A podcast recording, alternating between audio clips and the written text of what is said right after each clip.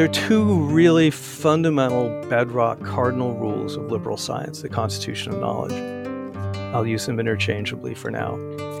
One is no one gets the final say, the last word, and the second is no one gets personal authority. That's the empirical rule. Three big payoffs in the real world are knowledge, freedom, and above all, peace. Social media is the shiny new object that people want to talk about, um, but the tactics that we're talking about canceling, fire hose of falsehood, mass disinformation, um, repetition, heuristic, and so forth these are old and they can be used through any type of channel. One of the great motivators in scientific enterprises is the desire to, quote, get that son of a bitch. That's David Hull.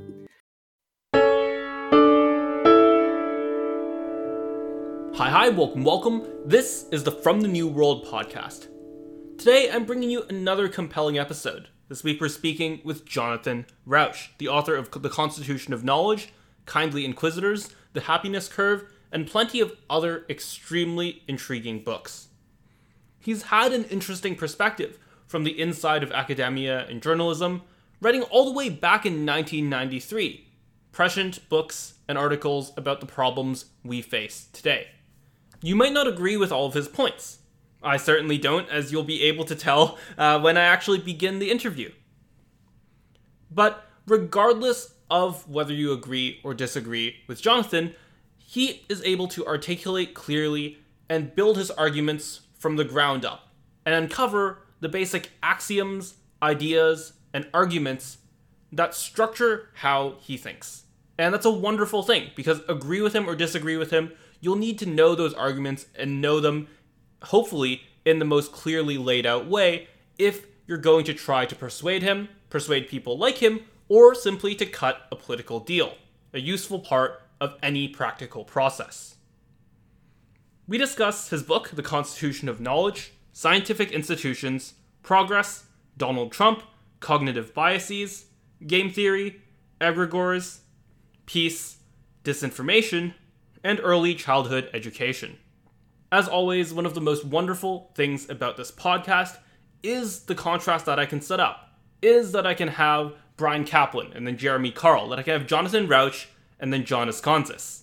To have an incredibly interesting and unexpected lineup for you every week, and part of that is making sure my guests have a good time.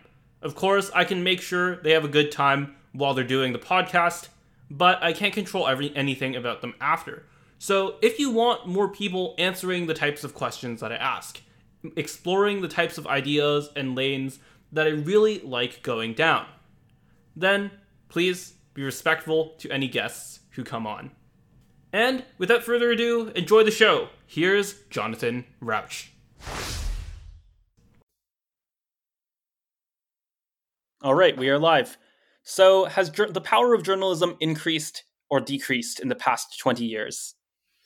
If you may, if you mean mainstream journalism, it has decreased. If you mean um, non-mainstream journalism and especially conservative and alternative media, then it has increased. Interesting. So something that actually really stood out to me and that I that I think was not obvious to me at all from reading your book uh, is that you said on the EconTalk podcast that the constitution of knowledge, uh, what you describe in your book of the same name, is not just is not just an ideal, but is it is a kind of active practice, right? So, what is the kind of uh, what is the kind of like lifestyle practice of the constitution of knowledge? What does that look like in the kind of daily life of people who are uh, who are living according to its values? Can i start by saying what the constitution of knowledge is and why we care about it? Awesome. Yeah that would be great so every society i'll do this really fast because i know you're good at drilling down wherever you want to every society needs a way to come together on certain understandings of at least public matters you know if people individually believe in Zoroastrianism or the zodiac, that's fine. But for making public decisions like uh, whether to go to war, for example, um, societies need some kind of understanding, some notion of where truth comes from. And if they don't have one, they can devolve into schism, warfare, stagnation, oppression, authoritarianism. And this was pretty much how it went, very schematically, until three or 400 years ago, um, when we saw the emergence of uh, what developed into modern science, journalism, law, and government. Much more reality based, much more systematic, and much more truthful, peaceful, less oppressive, less violent. And that's because of the emergence of a constitution of knowledge, which is a system of rules and institutions that we rely on to develop a public understanding about what's fact and what's not fact, what's reality and what's unreal. It is a real constitution. It's not written down. It's like the British Constitution, which is unwritten, but it is real real rules, real institutions. You can name them, you can write them down. They are things that we have to do in order to be part of the reality-based community. Um, things that we spend years learning and mastering and inculcating in school, for example. Um, and that's the constitution of knowledge. It is our most important social system. It elevates us from a bunch of tribes running around with separate realities, going to war over who we think God is or who's the actual witch, to the society that we have with fantastic depth of research and objective knowledge. So, having said all that, I forgot your question about the constitution of knowledge, for which I apologize. Right. So, my interpretation of it reading the book is that the constitution of knowledge is uh, is a kind of set of principles a set of uh, a set of ideals almost. But i was actually listening to you on several podcasts and something that really stood out to me is that that isn't that isn't my my first interpretation was was wrong. That isn't quite what you mean. That it's more of a practice. It's more of a routine something that people get used to. And to me i think a great way of explaining it to my audience is just what are the kind of things that you do in sort of your daily life both kind of you personally if you want or just people in general who uh, adhere to the constitution of knowledge what do you do in order to uh, really kind of live those practices well, I think of it as not just things you do. I think of it as norms and the institutions where those norms live, which is actually where the bulk of the work gets done. That's everything from the journals and newspapers to the conferences and the protocols and the what I think you've called meta scientific organizations and all of that stuff. But the things you have to do, well, for example, my field is journalism, and the things I was trained to do are to double source when possible, um, to correct errors, report to your superiors, and then correct errors if you make them. To attempt to be factually accurate by checking everything in the article, uh, to make sure you include points of views which are not necessarily obvious, um, to um, there's you know tons more everything you know it's like not paying sources these rules had to be invented. They did not exist in the 19th century when the newspapers were just full of hyper partisan fake news. People just made stuff up. H.L. Mencken, greatest journalist of his time, used to brag about, you know, making stuff up and putting it in the paper. So around 1915, the American Society of Newspaper Editors forms. First thing it does is issue a code of conduct, and the code of conduct says things like what I just said, like be accurate, unethical to be inaccurate, run corrections if you're wrong, be fair with some notion of what that is. Um, those become the rules that undergird reality based journalism. In science, you seem science broadly defined, what I call liberal science, which includes, you know, humanities and social sciences and even stuff like literary criticism and whatever. But these are rules like make arguments against arguments, not individuals, adduce evidence, um, show your work, um, explain your reasons. To the extent your work can be replicated, that's allowed and encouraged. And if it fails to replicate, you need to deal with that or maybe give up your hypothesis. Um, all of the things, again, that we take for granted and that actually take years of inculcation in school and academic training are the constitution of knowledge. Uh, same in law. Law is also a key part of the reality based community. The idea of a fact originates in law, not in science. It predates law because the late medieval courts needed facts in order to issue rational opinions. You know, like, right? did Smith really steal Jones's donkey, or did the donkey wander off? Um, so they have oppositional systems for presenting briefs and evidence, and that all gets weighed. So all of that is a constitution of knowledge.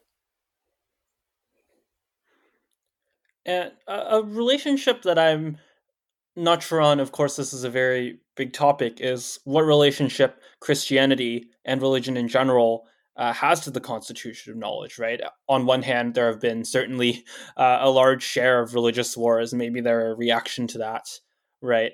On the other hand, I think the kind of Christian universalism, as at least compared to what came before it, I think the argument that that paves the way for at least a kind of broader liberal science that's also that's also somewhat compelling to me. So, do you think uh, do you think that that connection is one that can be drawn? I'm not a scholar of Christianity. Uh, there certainly is a body of literature on history and sociology of science that shows how science grows out of some of the groundwork laid by by Christianity and universality, the notion of one God. The one of the great breakthroughs of the constitution of knowledge is there's only one reality.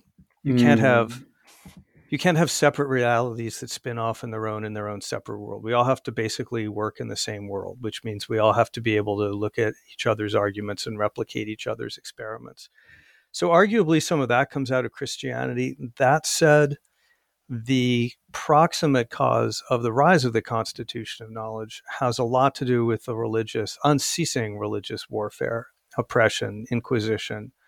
Um, at one point, some estimates say that in the wars of religion of the 16th and 17th centuries, that possibly a third of the population of what's now Germany was slaughtered over fights over religious doctrine. John Locke. Oh my goodness.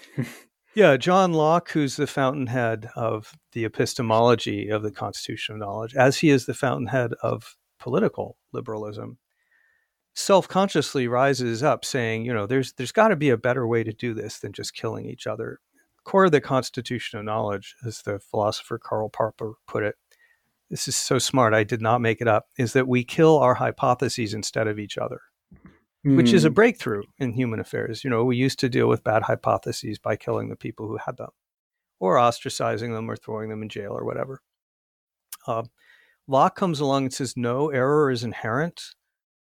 Um, and it's not even bad. You need to make mistakes in order to find knowledge. So, how are we going to do that in a structured, organized, and productive way? And it turns out the way you do that is setting up a gigantic network of people constantly contesting each other's ideas. And that's how we get here. Right. This actually just occurred to me. How, how familiar are you with Girard's uh, idea of the scapegoat? You know, actually, I think I've heard you mention it on a podcast. Is that possible? Mm, yes, I've definitely mentioned it before, uh, although there are podcasts that go uh, much deeper into it.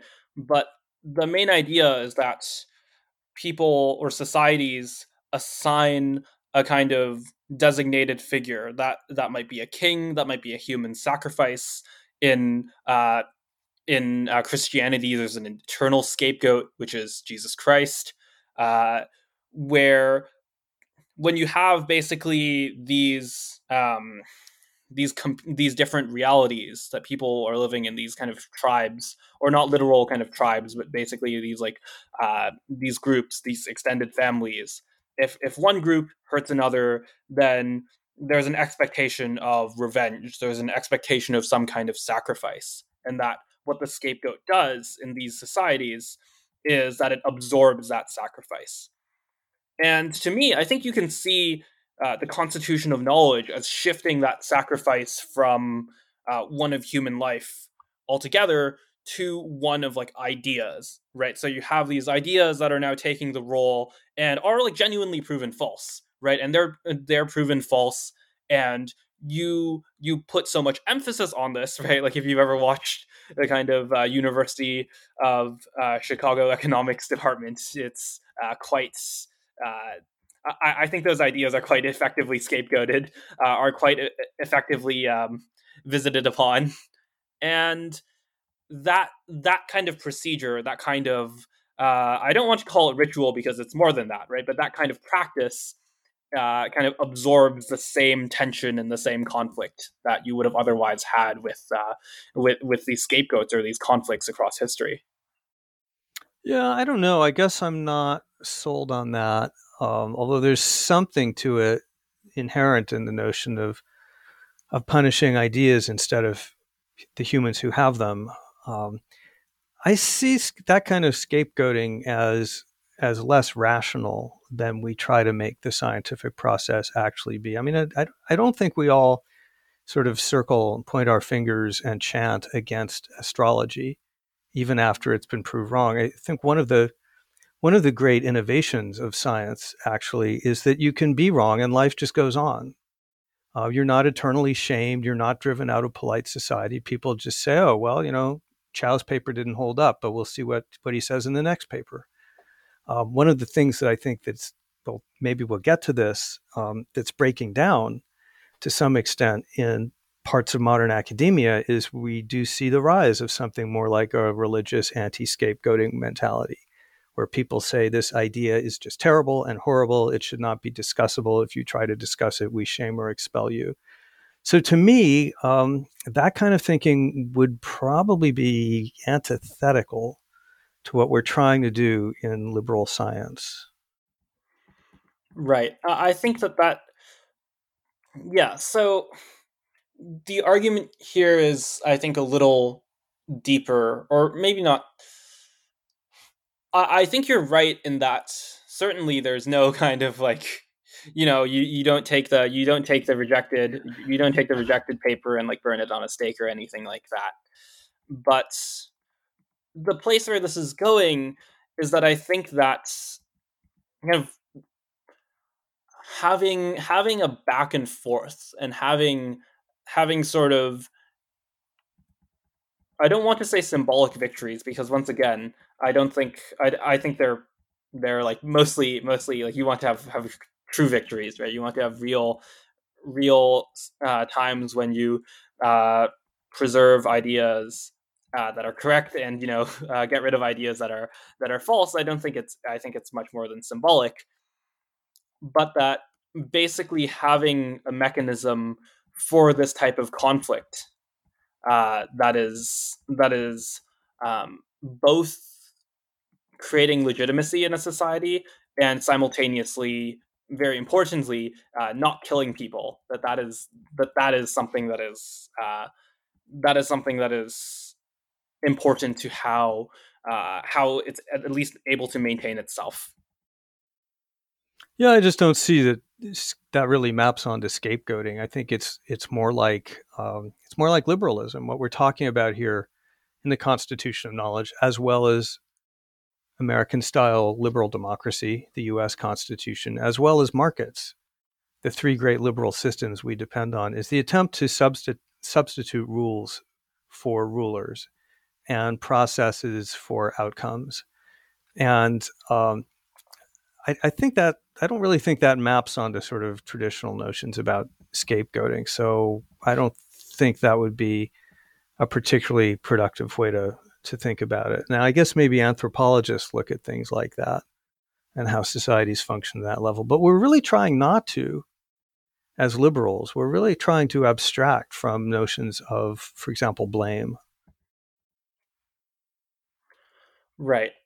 So how how does this uh, manifest in the kind of practical world, right? Just just for the audience, I know you you wrote about this in the book, but what are what what's some of the payoff of uh, of liberal science, lowercase l liberal science? Wow. Well, where to begin? Should we talk the the three big payoffs in the real world are knowledge, freedom, and above all, peace. And taking them in reverse order, if you and I disagree, even about something profound, I'm not allowed to settle that by silencing you, killing you, um, peremptorily ending your career so that you'll be scared of me. I'm going to have to convince third parties that I'm right and you're wrong. And in order to do that, I'm going to have to do a lot of stuff um, in a pretty structured way. I'm going to have to adduce evidence and arguments. And so my energies are going to be absorbed in fulfilling my obligations to that process. And, and so are yours. You're going to be responding in the same way, whether it's, you know, dueling op ed pieces or at an academic conference or papers or whatever. Rauch is wrong, Chow is right, and so forth. That turns out to be a productive way to channel the energy of conflict, which is fundamental in humans. Um, it is not a productive way, of course, for you to imprison or kill me because you can't, or for me to silence you and drive you out of the tribe to your possible death. Those things result in war and schism. Um, creed conflicts still occur. You know, there's some very nasty conflicts every day in silence, excuse me, in science. There was one recently that Atlantic Magazine had a really fun article about about a very vicious interpersonal conflict over um, the question of what really killed the dinosaurs. Apparently, there are people now who dissent to the asteroid hypothesis, and the asteroid people don't like that.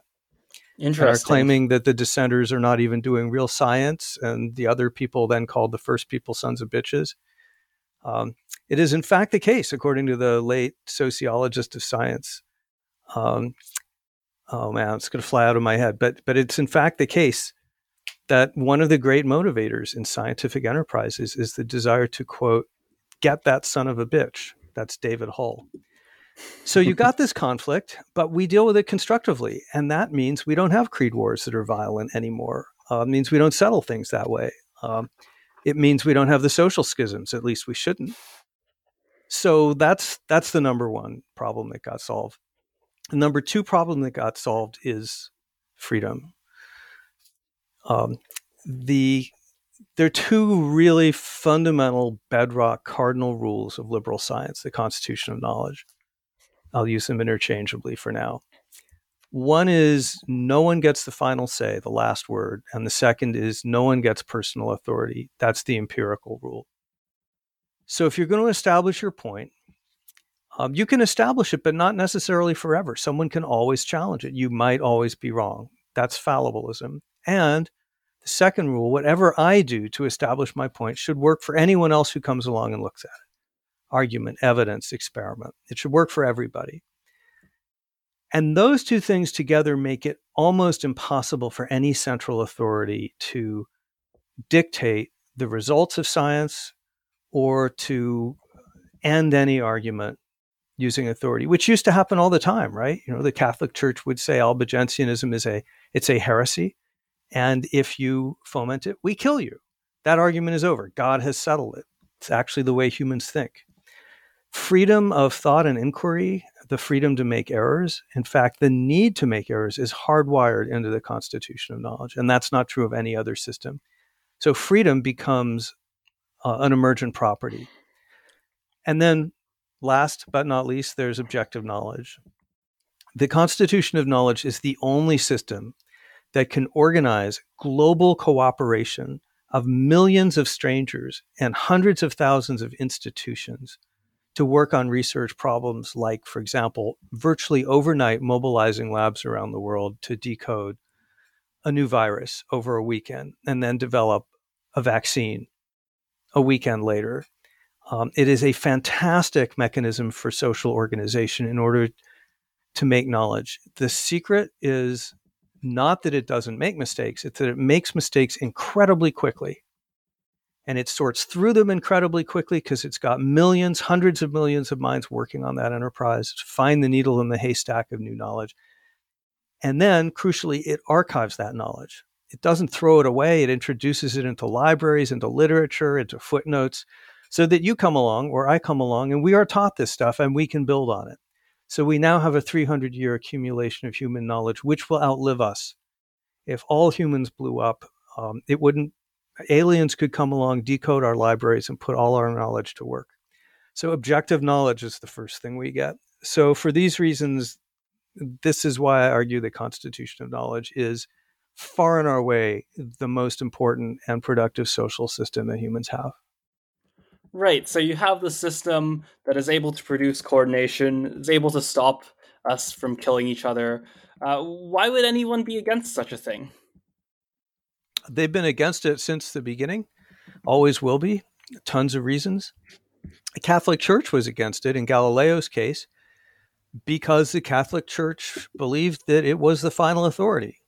It believed that it had the legitimate right to end the debate uh, and do that by imprisoning the guy who tried to open it. That's the way most humans think. We're natural authoritarians. I'm right. Chow is wrong. Why should I put up with that? Just last week, I was debating a, a young guy who's a fan of cancel culture. And he says the reason is there are just some things that are so wrong, people shouldn't be allowed to say them, like racism. Um, well, it is counterintuitive to say that speech that is wrong and sometimes obnoxious and just plain in error should not only be tolerated, but is at the foundation of our epistemic order because even mistakes can be productive if they lead us to refute them. Um, so, so that's deeply counterintuitive, harboring error and toleration. The second problem is that the arguments never end absolutely for sure. So, Donald Trump can say, I won the election. That's it nothing else to be said about it that's legitimate or possibly even conceivably true. People in the world of constitution of knowledge have to say things like, well, there is no evidence that the election was stolen because we there is always that shadow of a doubt, right? We have to leave the accounts right. open just a little bit. That's a big rhetorical disadvantage. Plus, it makes a lot of people uncomfortable because they think they know what the truth is. They don't think it's an ongoing argument. Um, so the lack of finality can be can be very disorienting. There's the fact that you need to listen to people that you disagree with. You're not allowed to insult them, which is the natural thing to do. Um, and then there's a very important fact in American life right now that facts are very inconvenient if you're, for example, a demagogue. Mm. You want to hmm. exert political power. Um, you want facts are inconvenient for you. So, for example, you're unhappy with the path of a hurricane. Well, what Donald Trump did was take out a Sharpie pen and announce alternative facts. he drew a different hurricane path. This is what authoritarians, uh, demagogues, dictators have done from time immemorial. The facts are what I say they are, they are what are politically convenient for me. Well, the Constitution of Knowledge rules that behavior completely out of bounds. Uh, that is not where facts come. No one has the authority to do that. Well, that's going to make you unhappy if you're politically ambitious and, for example, want to put across the notion that you won an election that you actually lost. So, all of those people are enemies of these ideas. And by the way, they always will be. It's it's interesting though because I I'm I, I kind of find it hard to get in my head uh, that that you would think or that anyone would think that this would work right? Like that that trump would get i think I mean like i think the sharpie thing is a particularly good example. It's it's just why would why would that work on anyone right?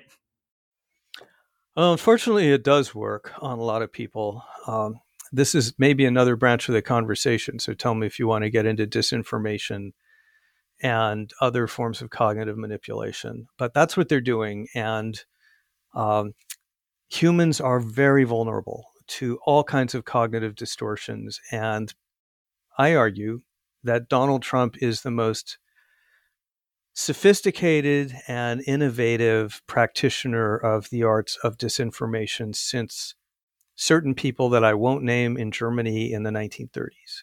He's really that good. Doesn't mean he convinces everyone, but he creates enough confusion about what's true, what's not true. Is there even really a difference between truth and falsehood? Is it true just because Trump says it? He has publicly said, don't believe what you see in the media, believe what I tell you.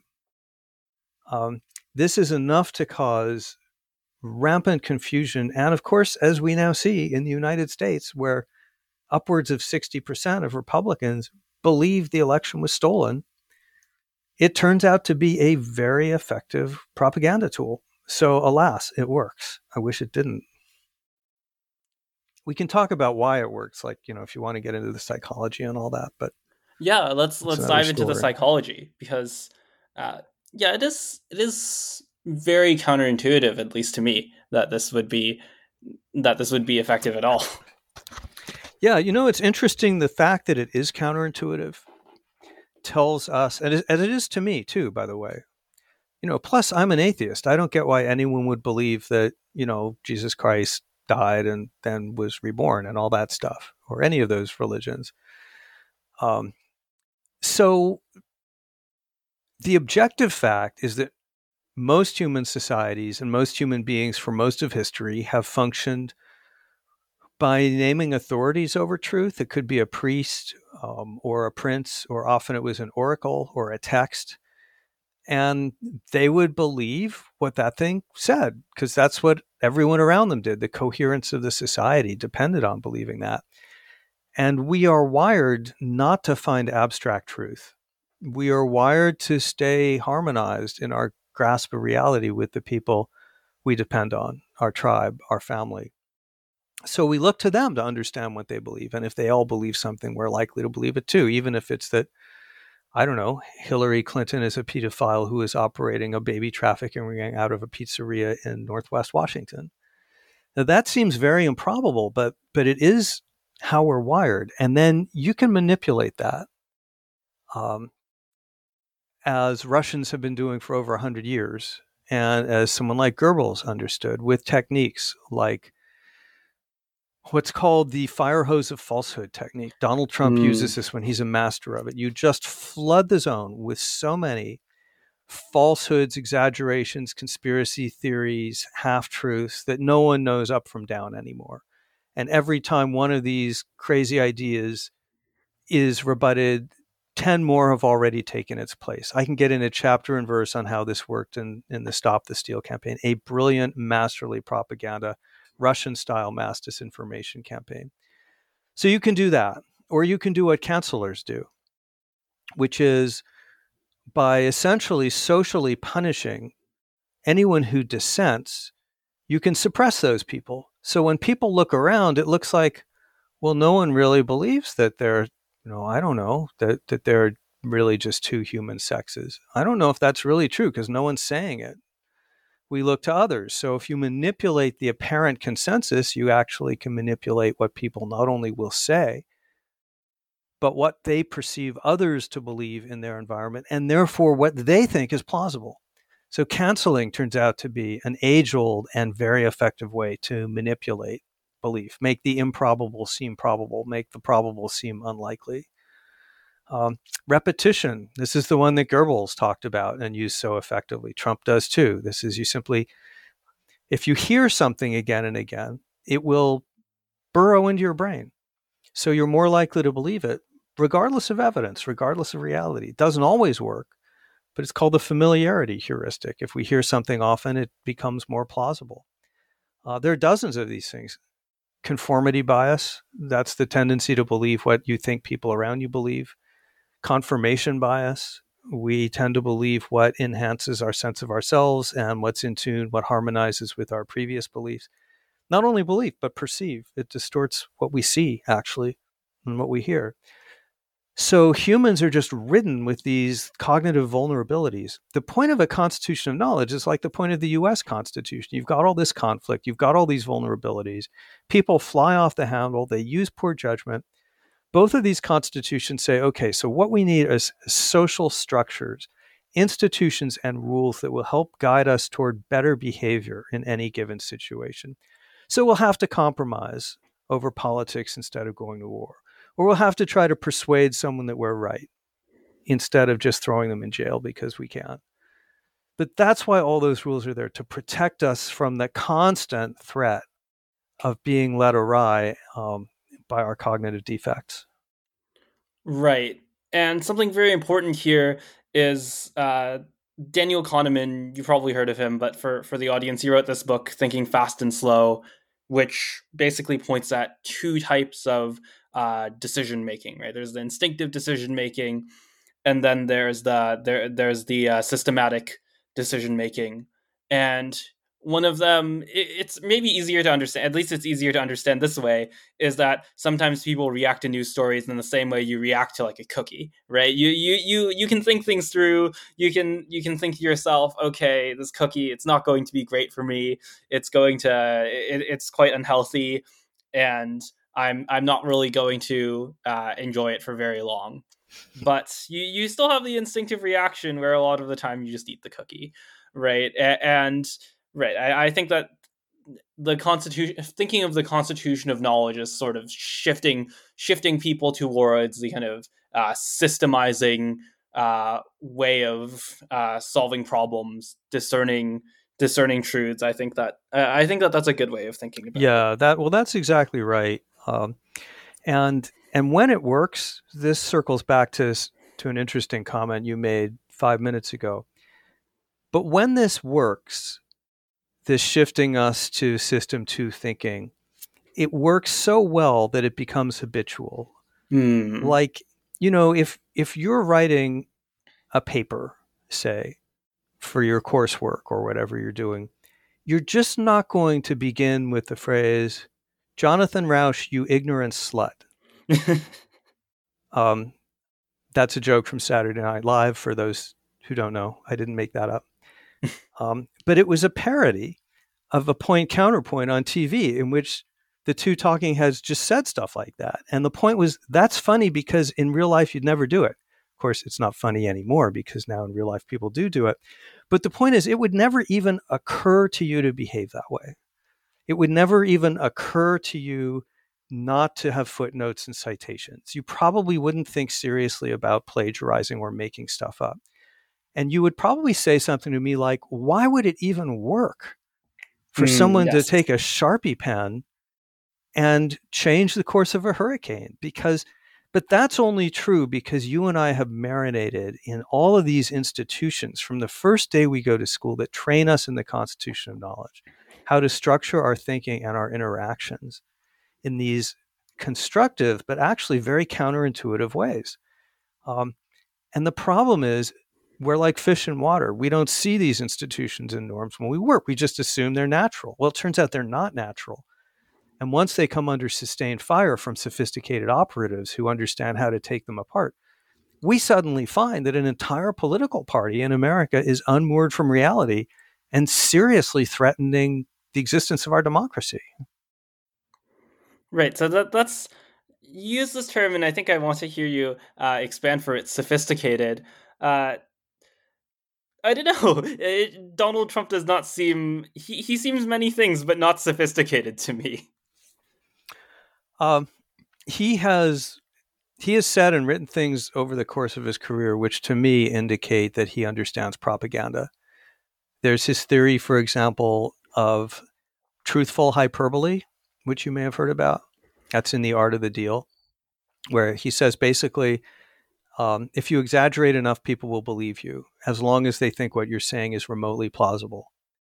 Uh, and that's, of course, what he does. Um, I quote him in the book um, in an interview in 2004 where he talks in a quite informed way about.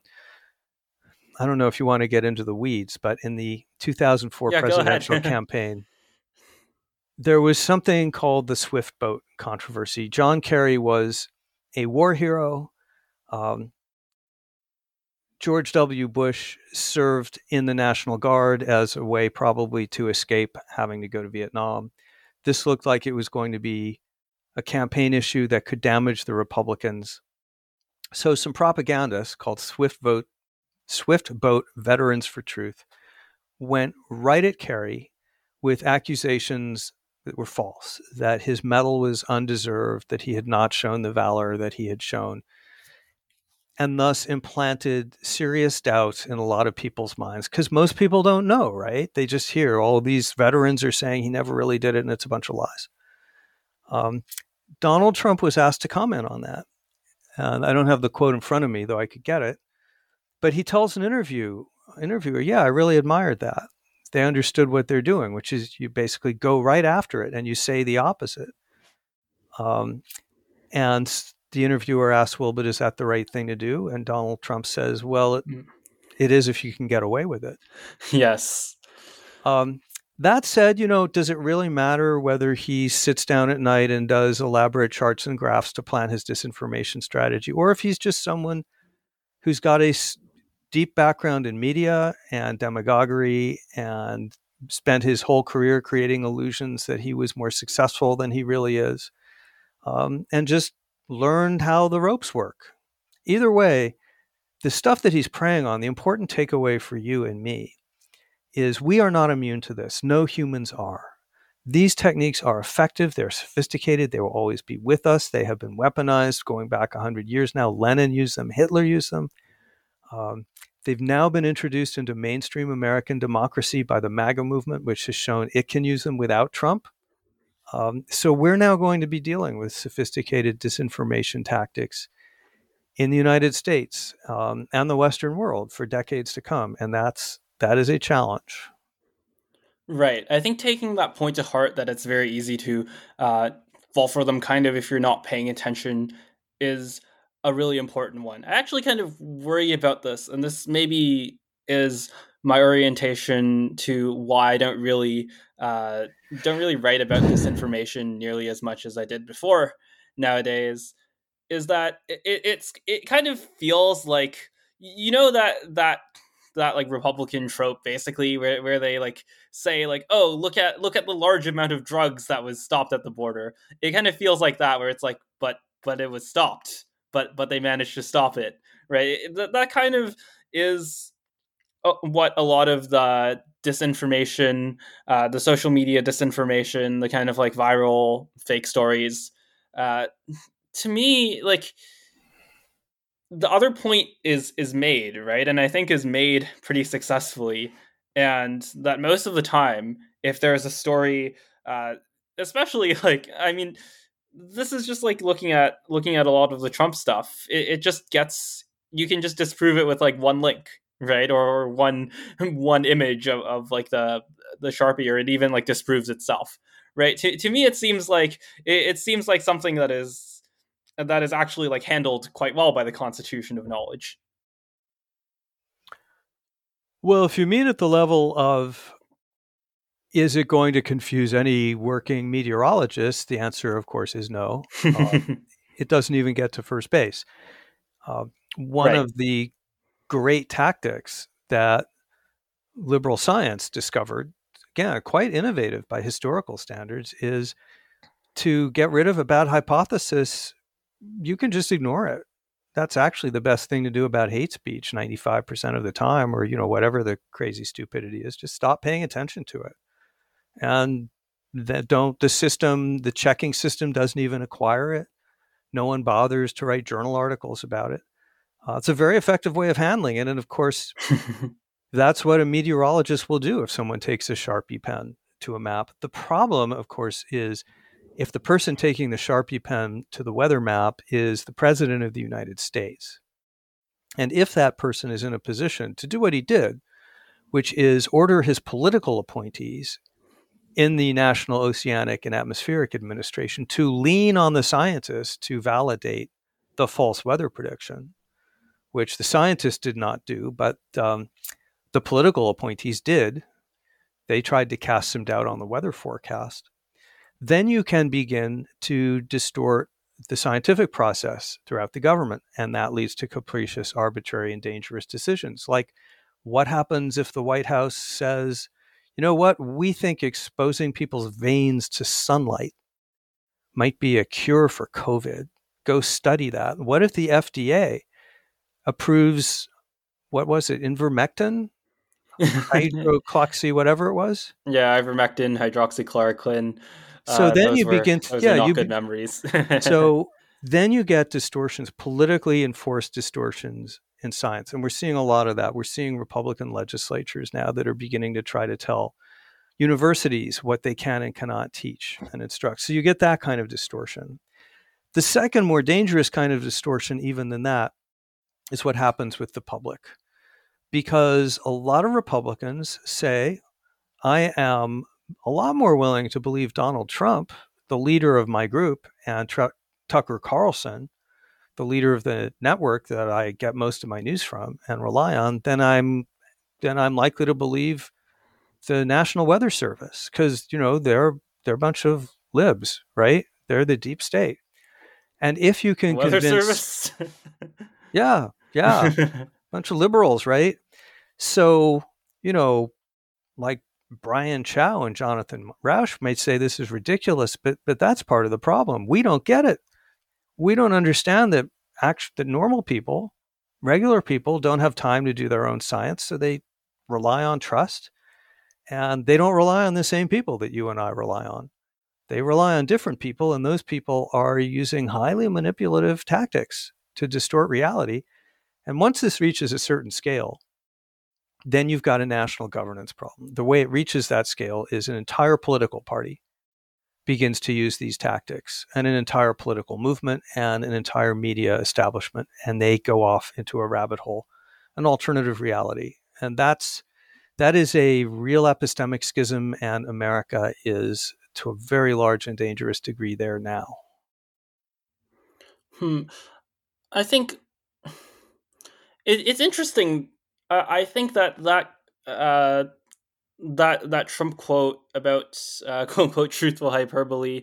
Uh, there are other people as well who talk about this as like kayfabe, right? As like professional, uh, as basically the professional wrestling kind of dynamic where you play up you play up a villain you play up like these storylines Like kind of everyone knows is fake but people go along with it uh, it is it is very difficult to assess because from from my vantage point at least uh, certainly the the right wing the right wing media the, the quote unquote like elite right they, they kind of like see through a lot of the election stuff they see through i mean some of the other things it, it's kind of hard to it's kind of hard to uh, hard to judge.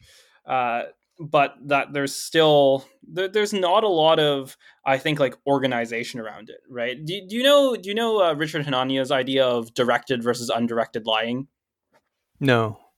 So so he makes this point. He has this wonderful uh, article: "Liberals read, conservatives watch TV," which uh, one of the main points in the article it it it points out just a lot of uh, kind of organizational and psychological differences between the main people who drive kind of left wing versus right wing culture.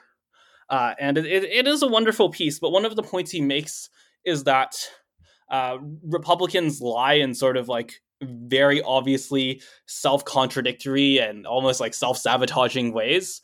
Uh, whereas left wing lies are like much more like coordinated right? So uh, he he gives this very good example of like the Democrats are the real racists, and the Democrats they passed they they supported segregationists, and well well that point is like quote unquote like factually true, right?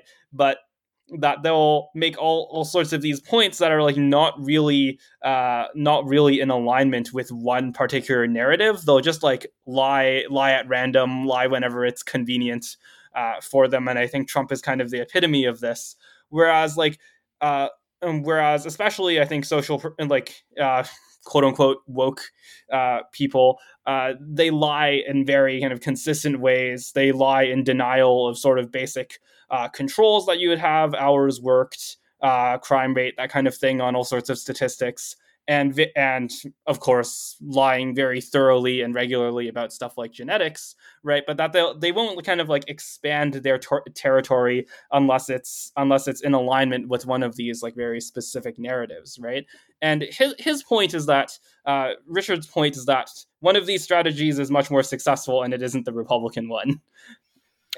Well i certainly disagree with his conclusion um, the republican strategy is obviously very successful in my home state of Arizona, all of the statewide Republican candidates are election deniers who are promising one of them uh, to decertify the 2020 election.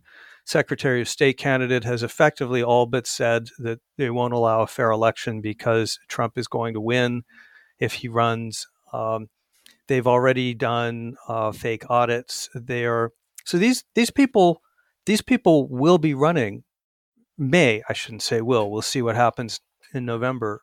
Um, but but these people potentially are running the government, right? That is a huge and very dangerous effect. I mean, think about the risk that puts democracy at. Um, their game plan in 2024, you know, unless MAGA wins outright, which it might, but if it doesn't, they're going to try to create epistemic confusion as they did in 2020, but multiply that by five about who really won, and then say, well, we don't know who won. The election was rigged, and throw it to the House of Representatives, where Republicans, they believe rightly, will be able to select the next president. This is the end of democracy as we know it. So it is, I think, um, obtuse for anyone to say, well, that is less serious because it's more random. Uh, I think the point that you quote Hanania as making gets at something real, which is an asymmetry in the in the tactics and weapons that the left and right are using. Um, that's not because of anything inherent in the tactics. The left is perfectly capable of using Russian style mass disinformation, and the right is certainly capable of doing canceling, and they both do both. But right now, the way the political realities are aligned is such that the left has comparatively greater power in elite cultural institutions like universities. And in an environment like that, what suits you to do is canceling. That's a very effective way of small groups with elite access to use that power to intimidate and silence dissenters, even much larger numbers of dissenters. So, you know, if you're at a university right now, you can get a lot of trouble for saying that, um, I don't know, make something up, trans women are actually men, even if most people on campus actually believe that. Um, the right, on the other hand, has different weapons. They don't have that control over um, elite culture, but they do have an entire alternative media ecosystem which is capable of, of pumping out massive quantities of mis and disinformation and will do that quite ruthlessly because it makes a lot of money. And they have a political party, which means they have politicians and they have the structures of the parties. Uh, they even use lawsuits. That's what Trump's infamous 62 lawsuits were about over the 2020 election. That wasn't because they thought they were going to win, because they had no facts. They lost essentially all of them. One of them they got a little bit. Um, that was about pumping out mass falsehood. That was disinformation campaign, just using the courts as a channel to pump out confusing counter narratives. So that's what they're doing because they can. Unfortunately, what you and I need to take seriously is that these tactics are sophisticated and effective, and they may not work on you and me right now, but they sure work on a lot of people. It's interesting. There are all of these figures who point to basically the uh, intermediation, the the staffing. Uh, I think a lot of effective altruists now are focusing on this, uh, focusing on on the importance of staffing and administrative positions, and really a kind of elite. And to me, like this is this is like the biggest failure. I think like this is actually like one of the things, if not the thing, I, I criticize Republicans uh, the most on is that like it is just completely incoherent. But I think if you look at that type of approach, in order to get anything effective done, uh, whether it's legally, whether it's kind of running an election campaign, even even kind of mounting those types of legal challenges against the election, right? Once once again, it, it, it looks to me like it looks to me like that like the thing it looks to me like the headline of like oh they seized a ton of drugs at the border right it, that's exactly what uh, the kind of stop the steal stuff looks like to me like they just failed horribly and you had all of these uh, republican officials coming out against them. You had all of these uh, you had the supreme court right? The the majority uh, republican appointed uh, including two or three uh, supreme court nominees directly by trump depending on the case. They're they're not standing for this right? It's not just like it's not just like left-wing elites that are not standing for this right? It's also the right-wing elites that are not standing for this. It's exactly the people you would need in order to actually build a sort of organization uh, like an organization of um, basically like uh, basically like a shadow administration or like basically the, the quote unquote machine that you would need right? Like th- this is the thing that, that I'm, I'm telling republicans is that like if you want to actually just like win on simple policy issues you kind of like need your own like quote unquote deep state right? You need your own like army of staffers and that kind of stuff. And i'm not i'm far from the only one who is making this point. And and so you ha- like it's it's it's very hard to look at them and think like oh this is a very sophisticated movement or this is like a very e- even like even like scary movement right this is also the point that hanania makes is that like the biggest problem is like very ironically is just like rampant disorder and incompetence and not being able to do anything Well, I can think of a certain German revolutionary who looked pretty darn incompetent in a beer hall putsch in the 1920s, but they learn.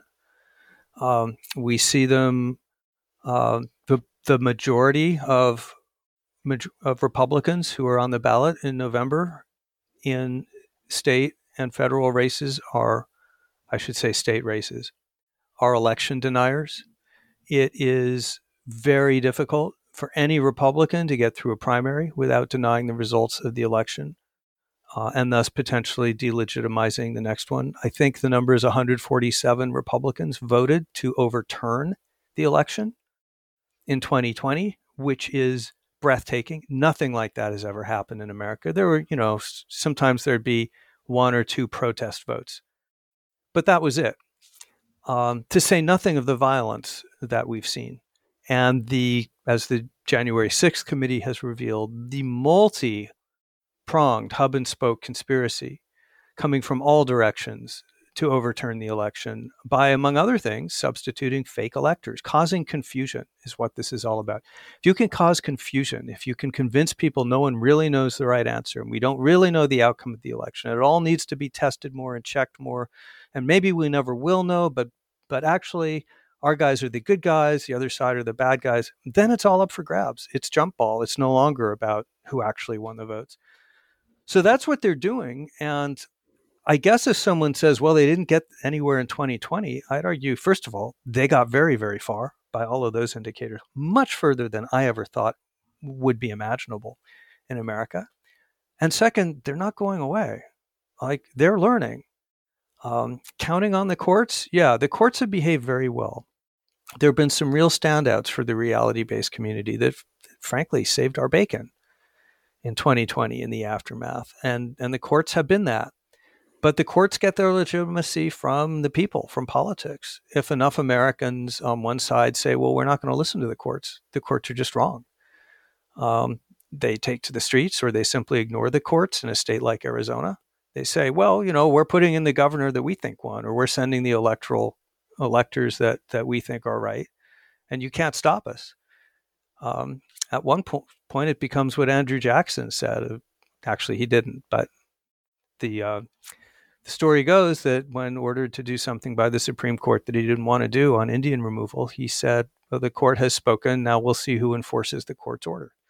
Mm. All of that, I've argued in the Atlantic, all of that is in store for us if we continue on the road we're going. So I guess I would urge listeners to this podcast to take all of this much more seriously than just assuming that things continue um, continue on kind of institutional autopilot. I'm not sure that they will. The best way to make sure that they do, of course, is to take these threats seriously and bolster the courts, bolster the Constitution knowledge, understand what these people are up to, um, figure out all the ways in which they're going to try to manipulate and distort and try to get ahead of that. And there are lots of ways to do that, which we can talk about. There's lots of effective countermeasures, but we do have to understand what's going on in order to use them. Right. Uh, I think like if if you if you're looking at this as something that is going to continue indefinitely, I, I think just like the math would make it pretty threatening that once that like at some point it'll create some kind of either um, non either kind of like violent or uh, kind of legal tail events. But to me, like it just seems a lot easier to you know win normally, right? Like the amount of effort it would take to organize all of those legal challenges and to organize that amount of effort, like the the Republican elites know that it's like okay, you just need to channel to this towards you know winning legitimately, and then you win legitimately, and I don't know either it's Trump or either it's uh, different candidates, right? And that is that is the moment where you kind of move on. Uh, whether Trump himself will move on, that's, I mean, I don't think he's predictable at all. At well, you're point. assuming don't they don't. You're assuming Trump. they don't win illegitimately. Um, they have some important systemic structural advantages in the way the, the where people live, where votes are are apportioned. Um, but they also have some pretty big disadvantages. Only, I think, once since 1988 have they managed to elect a president with a popular majority. And that right, means that there are a lot of 2004, right? correct. Yeah. And that means a lot of Republicans who increasingly believe that, you know, even Joe Biden is a radical socialist endangering the future of our country forever, much less any other Democrat. The combination of having so much difficulty winning in a fair fight um, by popular vote and believing that everything you cherish will come to an end if the other side wins means that you'll resort to tactics in order to win that we have never seen before. And that is, in fact, what happened in 2020. Um, now, you can say, well, they'll just stop doing that because it won't work. Okay, you're right. If it doesn't work again and again, um, if Republicans, if MAGA Republicans are defeated and defeated soundly, then they will learn. And politically, that's super important. That's what Liz Cheney is all about. She is out there saying every, not just some, but every election denier should be defeated. That should be our goal. We don't have the power to do that, of course, but that should be the goal. Political defeat in the end is what puts this vampire back in its coffin. What we don't know yet, though, Brian, is whether the Constitution of Knowledge and its allies have the power to do that. Because for all the reasons we've discussed, humans, including me, are not very rational. And if right. we believe the fate of the country and our group and our party and everything we believe in depends on stopping the Democrats from stealing the next election, which they will have done if they win, then there are all kinds of things we're going to do. So I would argue against complacency. Yeah, I think I'm making the opposite point. So, so the point that I'm making is that if Republicans just like win an election, right? Just like win an election, like you know, fair and square, they they get more electoral college votes, right? E- even the midterms, I think it's kind of hard to you know take power after an election and then say like you know this election was fraudulent maybe i should resign right that they'll have this i mean of course you don't you, you would rather them admit it admit defeat or i guess admit victory either way right uh ad- adhere to the results of the election either way but to me like to get the organizational effort that you would actually need in order to overturn an election just seems much harder than than winning no, the election. No, it's normally. the opposite. Pumping out propaganda is extremely cheap and easy. Um, going door to door, gathering votes, expanding your coalition, uh, that's extremely hard. So the model here, uh, they talk about this. They've told us this. I'm not just making this up. You can ask them. The model for MAGA is Viktor Orban in Hungary, a name that I'm sure you and your listeners have heard. And when the Orban model is okay, maybe you win fair and square the first time, uh, but why risk it the second time? So you pump out the propaganda and you figure out ways to put devious allies in important positions, like, for example, electoral counting positions in states like Arizona, and you create institutional obstacles for the other side by, for example, making it harder for them to vote. And you just find lots of ways to tip the playing field so that it's easier for your side and harder for the other side, which keeps you in power. There is, I think, if you look at history, you will find very few examples of authoritarians who said, you know what, this isn't worth the trouble. It's just easier to be good Democrats. That's just kind of not the way history goes.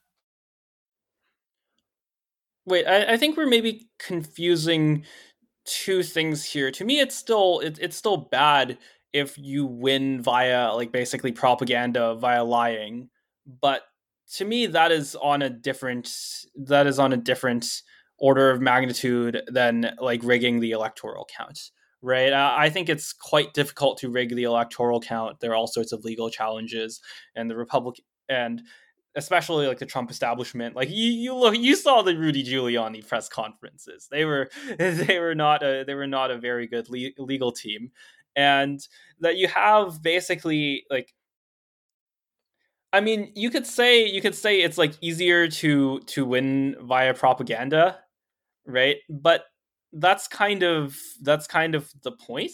Like that's kind of the release valve, right? Is that like once again, it would be better if if if whoever won did not lie to the voters at all right? But that is still you know getting getting people to vote for you and you know those votes being counted normally and then taking power. Like to me that does not seem like that seems like a problem but not like an existential threat right? Well let's take a not hypothetical example let's say in the 2020 election you have two candidates. One is democrat one is a republican. And let's say that fact checking world looks at both these candidates um, looks at all their statements that have been fact checked and that one of those candidates the democrat um, 25% of her checkable statements are either mostly or entirely false. And you and i probably look at that and we say well that's not good but maybe in the heat of an election campaign, that's what happens. We wish he had been more truthful. So I can see being relaxed about that. But let's say that the other candidate, the Republican, 70%, 70% of what he has said that is checkable is mostly or entirely false. That's a different colored horse. That doesn't just happen because the person has slipped up or misspoken or been attentive. That is a deliberate campaign of disinformation in which most of what you say is false and you don't care. It's based on, I've mentioned the Russian fire hose of falsehood tactic. That's what that is. Stephen Bannon, who is an advisor to Trump, summed that up very accurately. He said, uh, The real enemy is the media, and we know how to deal with them. We flood the zone with shit that creates an environment in which it becomes very difficult for people, even of goodwill, to make a rational decision because they don't know which end is up anymore. The only um, safeguard that we've had against the application of Russian style mass disinformation in American politics is that people didn't do it. And they didn't do it because they thought there'd be a big political downside. No one would vote for them. You couldn't win if you do that. People would be sh- shocked and horrified, and you'd have elite media gatekeepers who would slam the door on it, and the fact checkers would all yell, and it would become a campaign issue. Well, we know now that's not the case. We know lots and lots of people will vote for candidates to do that, and lots of confusion will reign, and 60 to 70% of Republicans will believe the election was stolen, that we no longer live in a democracy, even though that's not true it would be a serious mistake to be relaxed about that. Right. The election stuff, yeah, the election stuff I think is by far the strongest point. Um yeah, it's just man, it, it, I think is... you're making a distinction without a difference. The case I'm making here is that that mass um, Russian style disinformation, other forms of, of high tech modern propaganda are really dangerous. The founders understood that actually. They believed democracy was inherently unstable and needed not just a lot of constitutional safeguards, but a lot of moral safeguards, what they called Republican virtue, in the population to try to prevent these things from happening. Uh, and unfortunately, a lot of those guardrails have now been been broken through. And so, what I think my job is, to the extent I can do it, to the extent I can be constructive, is to try to figure out ways to establish that guard those guardrails. And you know, if someone wants to split hairs about is it propaganda, and that's always happened in politics, versus is it actual vote rigging and putting in people, I'm going to say, you know what, I don't really care because it's all part of the same bucket of methods to undermine democracy. Really? Okay, that's that's really interesting. Um, so so there is some threshold of like reckless lying where where the kind of attempt to do it where where the kind of attempt to do it is is threatening to the same level. I I didn't Oh, for sure. It's even okay, more threatening. I see. I see.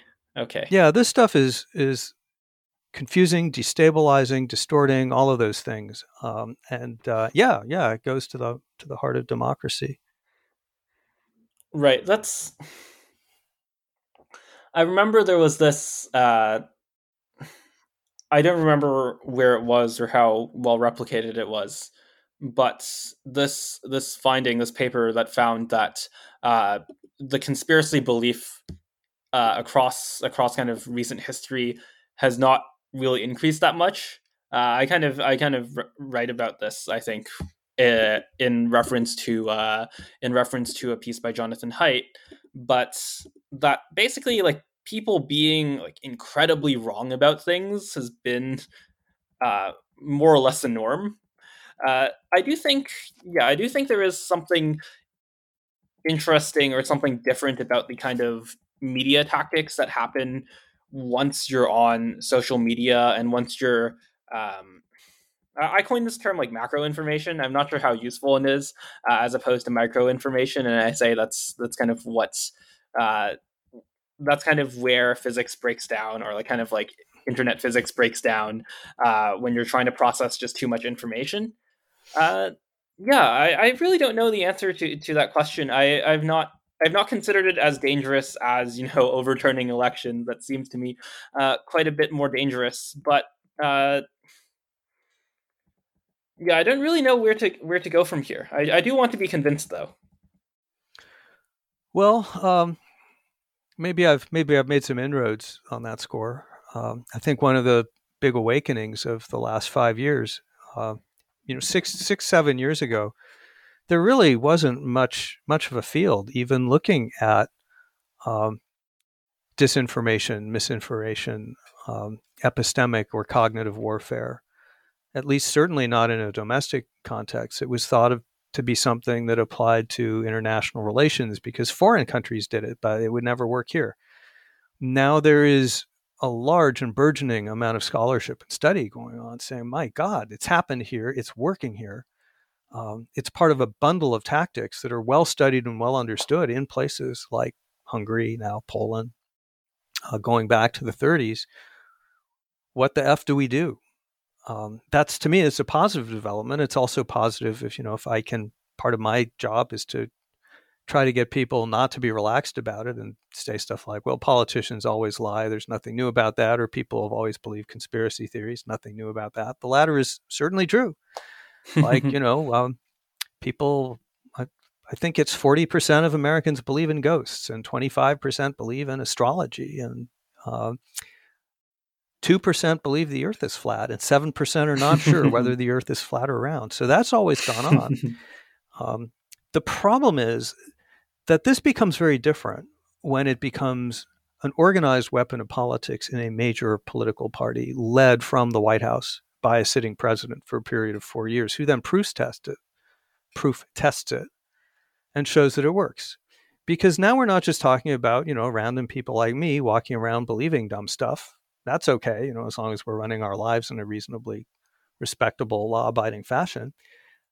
Then it's become politicized and weaponized um, by our core political institutions and that's a different ballgame because you know then stuff starts happening like the justice department is supposed to decide who to prosecute based on the actual facts well it uh, we now know from a book by Geoffrey Berman former head of the southern district of new york federal prosecutors the justice department under trump attempted to order him to prosecute someone wrongfully for political reasons and in order to do that he would have had to make stuff up uh, he wasn't willing to make stuff up.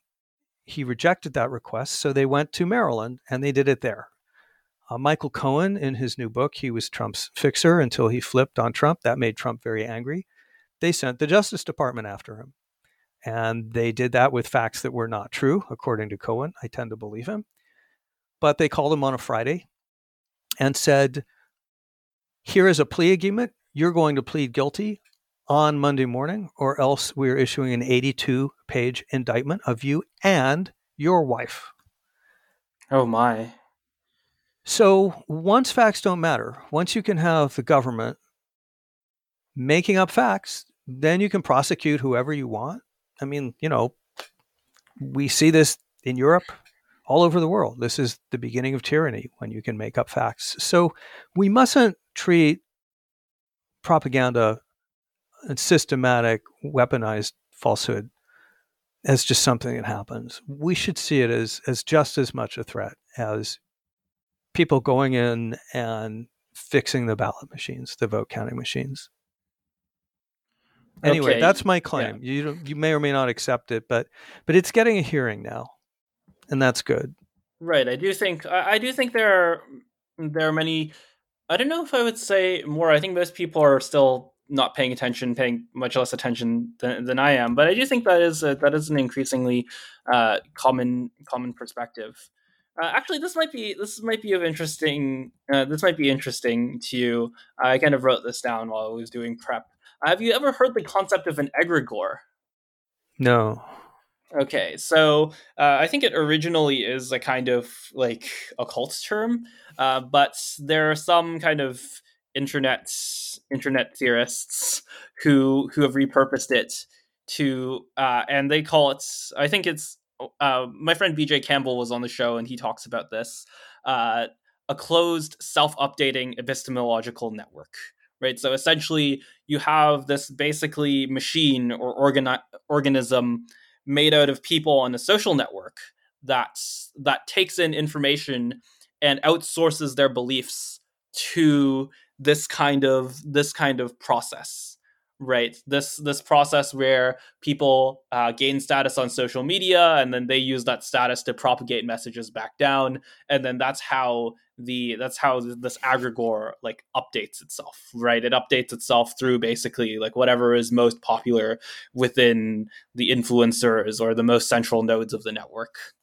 And i don't know i you can uh, for my audience you can listen to that episode to see where we agree and where we disagree. But that that seems like an interesting frame of analysis on this, right? Because you have the situation where uh, these kind of closed self-updating networks are becoming much more common, are becoming kind of you know almost ubiquitous, right? And I think you made a made the case that this can be very threatening to the legal system, to uh, the political system, uh, and so on, right?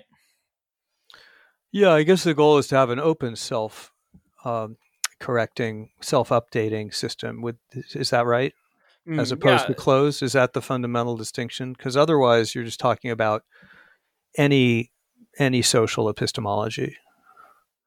Right. I think the distinction. So so BJ Campbell uses the the metaphor of like uh, of Google Maps, right? So a lot of people are I think by by kind of like self updating, he means and yeah, man, I, I wish I could have him on right now, but uh, by self updating, he doesn't just mean like it it comes up with new ideas, but it's it's like a download. It's like a software. It's like a software update where you kind of automatically um, believe something tribally instead of actually evaluating it.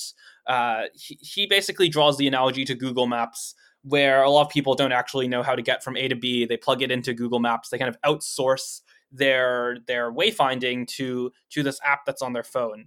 And he argues that uh, many people do this with Twitter as well, right? So they they outsource instead of outsourcing, you know, how to drive from A to B, or at least like which uh, which streets to take.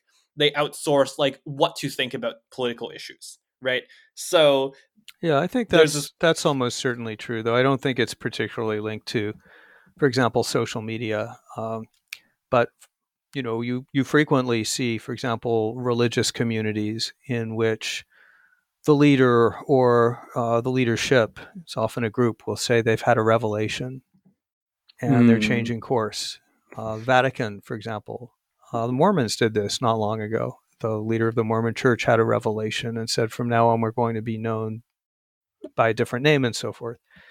So, um, so yeah, um, and then that can be propagated different ways. So I'm sure that I'm sure that that's true, and it's also true that, as the political scientist Brendan Nyhan has said, he's looked a lot at these issues of belief and fact checking and so on.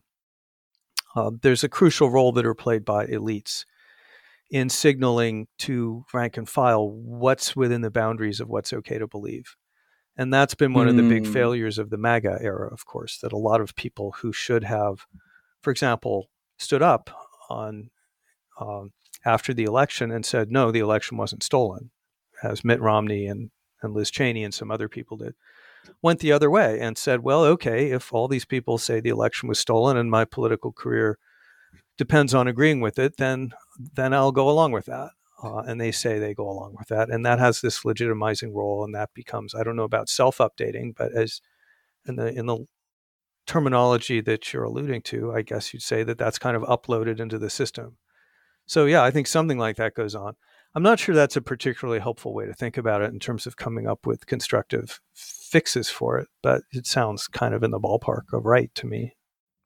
Yeah, so I think I think the main distinction here between especially between the pre-social media level of analysis is that the the sort of evolving nature of it becomes very important, right? So uh his example of this is with um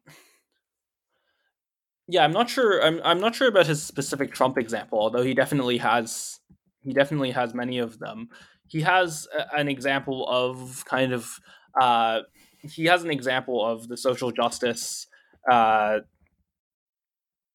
I'm not sure how uh, how you would refer to it, but basically like this kind of like uh, uh, in their words intersectionality, right? Where uh, not only do you have to uh, d- uh, not only do you have to believe that uh, all of the racial disparities are caused by racism, but you have to do the same thing for feminism. You have to do the same thing for uh, for trans and so on and so forth. That there's these kind of like really all all things considered, like not that correlated factual claims about the world and let alone getting one of them wrong right? You kind of update them all in like immediate clusters that uh, and and the, the the the inclusion of trans here is particularly important because that's kind of like a novel thing right? That is the thing that gets like automatically added on top of the network on top of the existing kind of infrastructure that exists there. And i mean like even stop the steal is kind of a good example of this right? There was there was trumpism before. There was trump there was all of the claims that you were supposed to believe if you were if you were a trump supporter. And then and then here here's another one that's that's at least in my judgment quite more extreme than than than the others and that gets kind of like that gets kind of updated that's kind of downloaded immediately right that that's where the analysis uh, pays off here Yeah, I'm still not sure I see the cash value of that, but it sounds right directionally. I don't think it requires social media um, at all. In fact, Stop the Steal did not really lean much on social media. It used conservative media, courts of law, politicians. Um, and it's also correct, though, I think that we see this in uh, university contexts and cancel culture where you get these relatively small numbers of, of outspoken elites who legitimize certain views and delegitimize others and then this kind of gets communicated as okay well here's here's what people like us now believe. Um, it's a mistake to think that that's altogether coherent or rational on, on any given day but but yeah um, but but this is well known that if you manipulate elite opinion or uh, that you can then you can then bring in a lot of other people along with that um, so I've, I've no objection to any of that. I guess I would just say, well, uh, let's go investigate how that happens, how the dynamics work.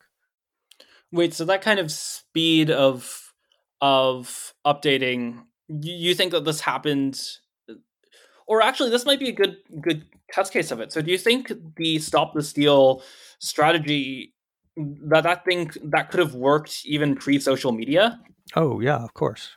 really okay that's that's yeah, that's well, very that's obvious. It didn't primarily propagate on social media. Uh, Huh, Trump was okay. remember Trump was off Twitter after January sixth. Um, hmm. No, the big propagators there were cable news, talk radio. Uh, I mentioned the courts of law. Republican politicians were huge. Politicians, according to the best evidence I've seen, social media isn't even number one in terms of disseminating mis and disinformation.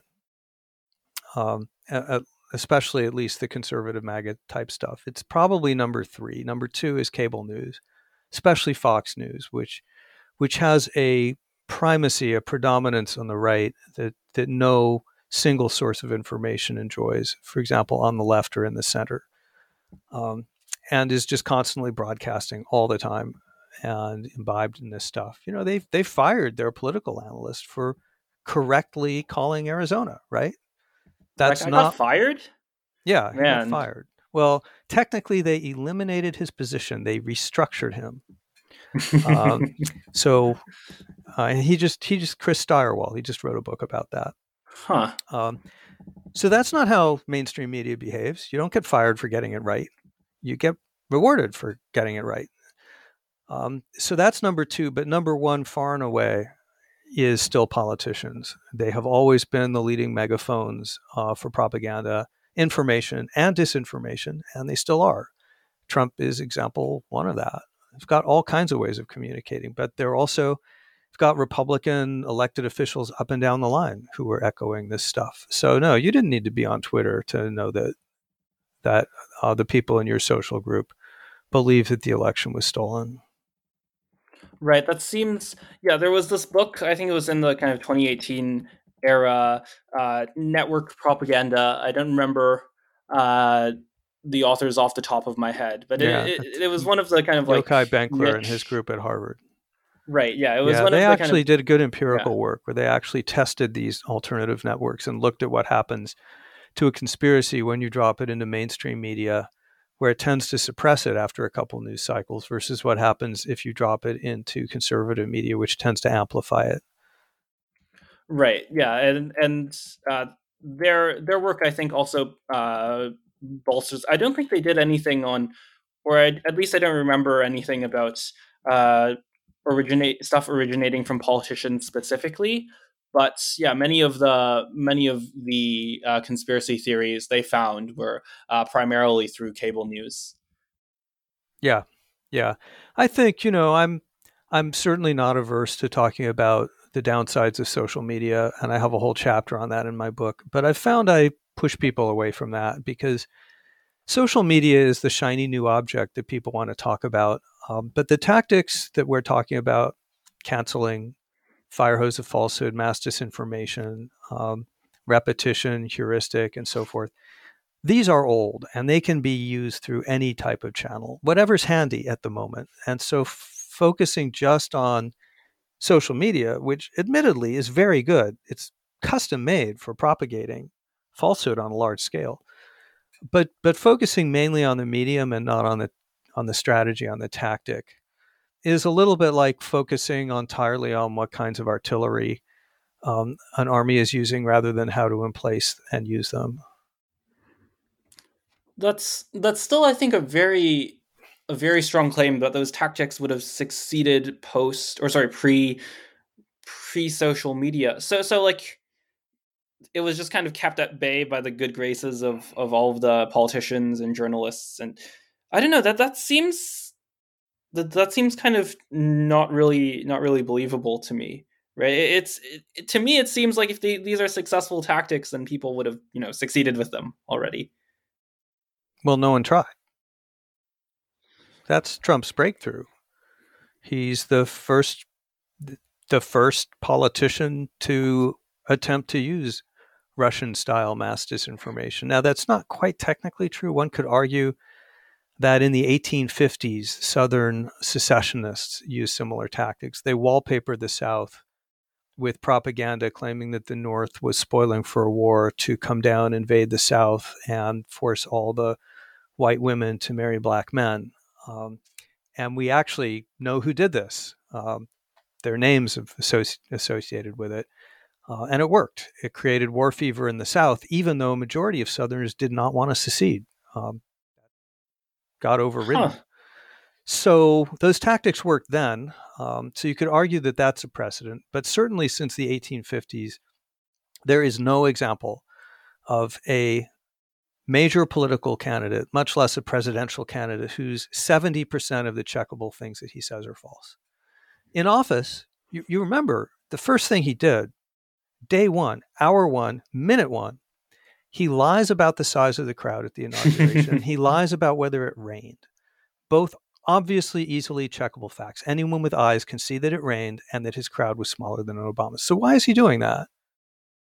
Um, to you and me, that seems irrational because why would anyone believe that? Well, he's asserting sovereignty over truth. He's putting himself on record that now he will be the judge of what is true and what's false. Don't believe your eyes. And by the way, he'll change it tomorrow. It's whatever suits him.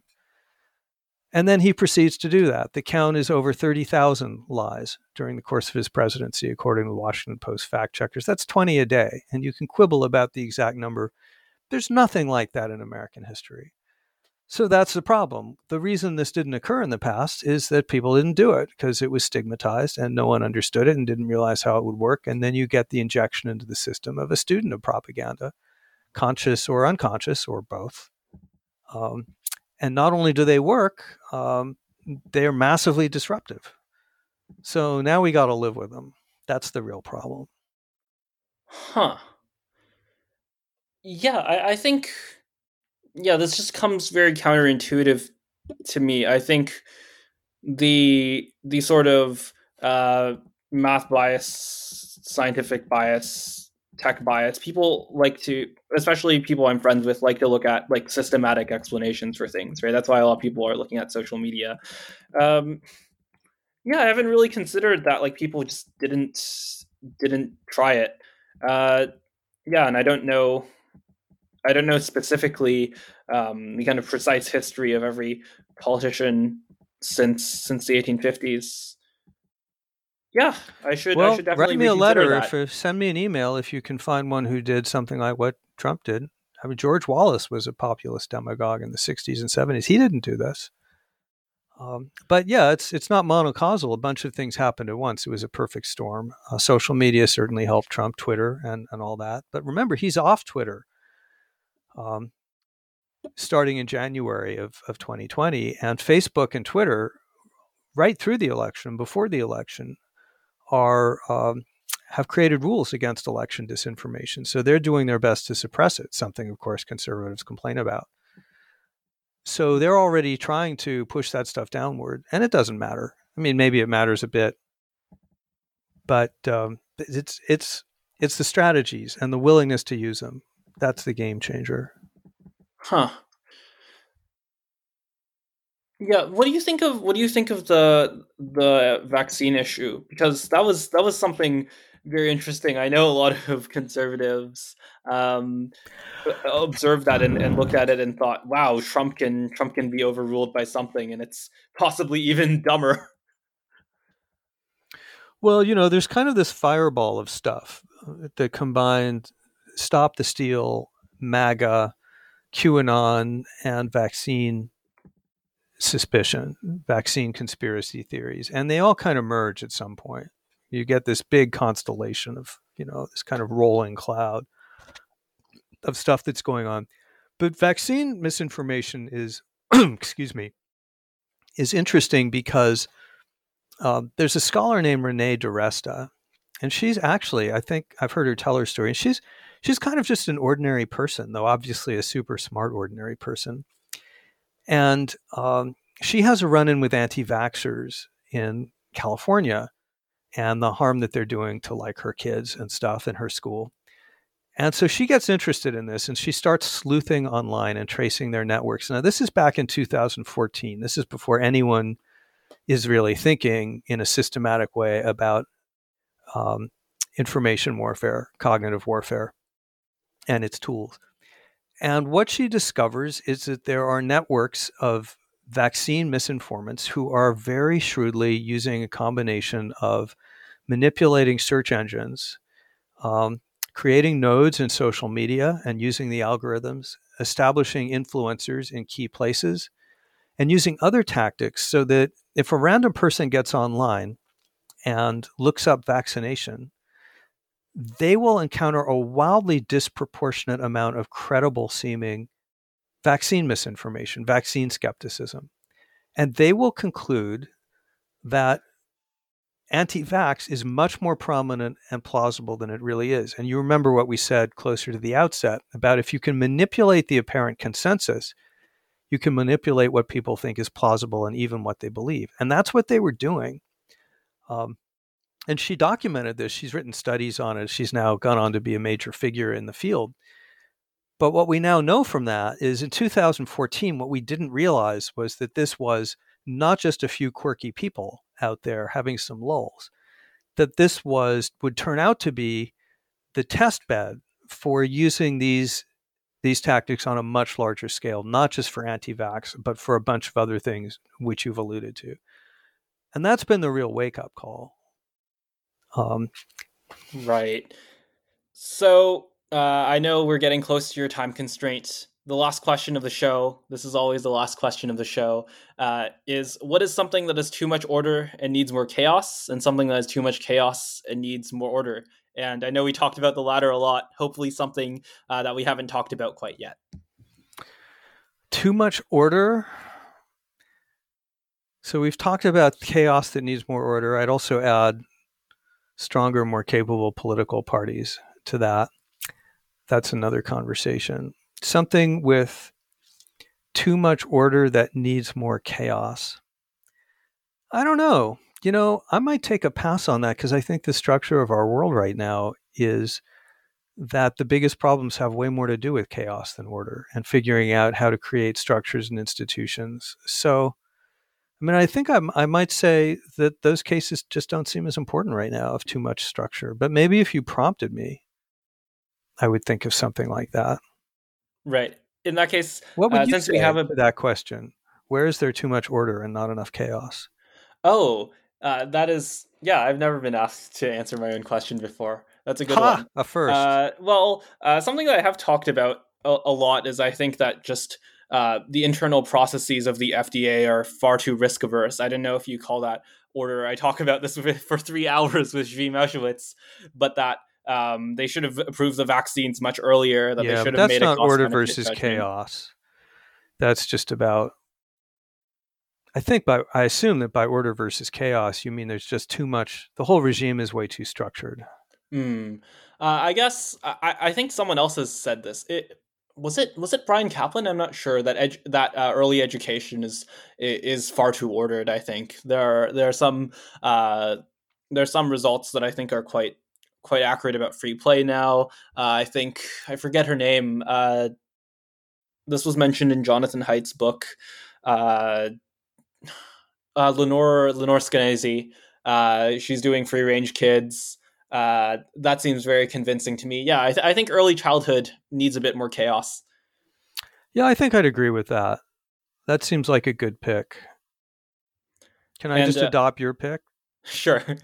And uh, the the follow up no, I am not sure I'd call those is, things uh, chaos necessarily. I guess the problem with that formulation is is chaos can mean rampant anarchic, unstructured situations without guardrails. But it can also just mean regulatory systems that allow for more play, more choice, more creativity. And if you mean the latter, then it, it becomes a lot easier to come up with examples. And yeah, I, I think I'm... school choice would would be one of them. Hmm. And uh, if you have time, the other thing that I wanted to ask is what what do you want to see changed? I mean, this can be yeah an entire whole new conversation, but uh, what do you want to see changed with the political parties? Well, there I would refer um, your listeners to a free mini book. It's really just an article, but it's on Amazon for free. It's called Political Realism how hacks, machines, big money, and backroom deals can strengthen American democracy. And it argues um, I'm, I'm part of a school that we kind of call ourselves political realists. And we believe that there are lots of structures and practices that have to go on to organize politics that come in between candidates deciding they'll run and voters deciding they'll run they'll they'll vote for them these are the people who do the backroom negotiations in Congress to try to put the compromises together. They're the people who vet the candidates and try to figure out, okay, who's a sociopath, um, who should not get money and party support. Um, they're they're doing all of this behind the scenes work, and that we spent the last fifty years making that job difficult to impossible. So, no other country has the primary system where essentially um, party insiders and professionals are bystanders in choosing their own candidates. That's just crazy. No one else does that, and it has failed massively in the United States in 2016. Um, almost failed for the Democrats in 2020. And so we're saying, you know, the problem is not, the main problem is not corruption um, or even lack of choice. The main problem is chaos. And we need to figure out how to revive some of these structures that help create some guardrails, some incentives for, as you say so rightly, system two in politics. Is that what it's called, system two? Uh, yeah, I think so. Yeah, well, so check that out. You can put a, a link to it. There's also an Atlantic article I wrote back in 2016 called Why American Politics Went Insane, and a bunch of other stuff I've done more recently, basically trying to tell people, hey, let's not be so quick to dismantle all of these all of these people and all of these institutions that are organizing politics. Mm, interesting. Yeah, thanks for thanks for coming on. It was it was I enjoyed great. it. That was my interview with Jonathan Rauch. As I alluded to earlier, it really went down some lines that I found were truly unexpected. His idea that the tactics and the playbook of Trump are not exclusive to the social media era, that is something that I've rarely ever heard, even among the anti Trump crowd. And that, along with many other ideas, were what I think made this conversation so valuable. We could get down to really the baseline assumptions and fundamental disagreements that really project forward and create such differing interpretations of the modern complex systems that we face every day. It's unfortunate, too, that I didn't get to go further on different lines of inquiry. I had an entire section of my prep dedicated to scientific funding that I didn't really get to talking about. Uh, the unfortunate time control. It is very unfortunate that this podcast was only around two hours long. I think I remember saying something similar uh, about Tyler Cowen as well. I did quite a bit more preparation than uh, the time actually allowed for. That being said, I can totally understand if you think I didn't push back on certain areas enough, or if you think that I spent too much time on some other specific details. But, you know, that's part of what it's like to live in the present, although I'd still love to hear uh, how you think I could do better. Also, I did allude at the beginning of the episode that I was speaking with Jon Askonas next episode. That's right, and that's actually a special episode that will be released uh, later this week. I think probably this Friday. And the reason why it's a special episode is that we had a bit of a scheduling problem, and we decided to just record basically a one hour long extended prep call. So it's just a very long, extended uh, introduction to Jon's thoughts uh, you'll be able to see in the show notes of that episode much of his intriguing writing, and hopefully it's it's only the beginning of what's a much longer podcast episode to come. But you'll see that shorter one hour version on Friday, and then another normal from the New World episode uh, next Monday after that. Hope you guys tune in, and of course, subscribe if you want to get those episodes. And as always, man, I forgot to mention this until now the best way you can help the show is always to tell a friend, whether it's online or in person. Odds are you're interested in this podcast, you have a friend who has the same interests as you, and you're not only helping us, but you're actually helping your friend because you're giving them uh, some way of learning more about the world, some way of just having a good time. Whatever you use podcasts for, they can have that as well. And if you do that, you'll also help the show. And of course, subscribe and see the episode next week.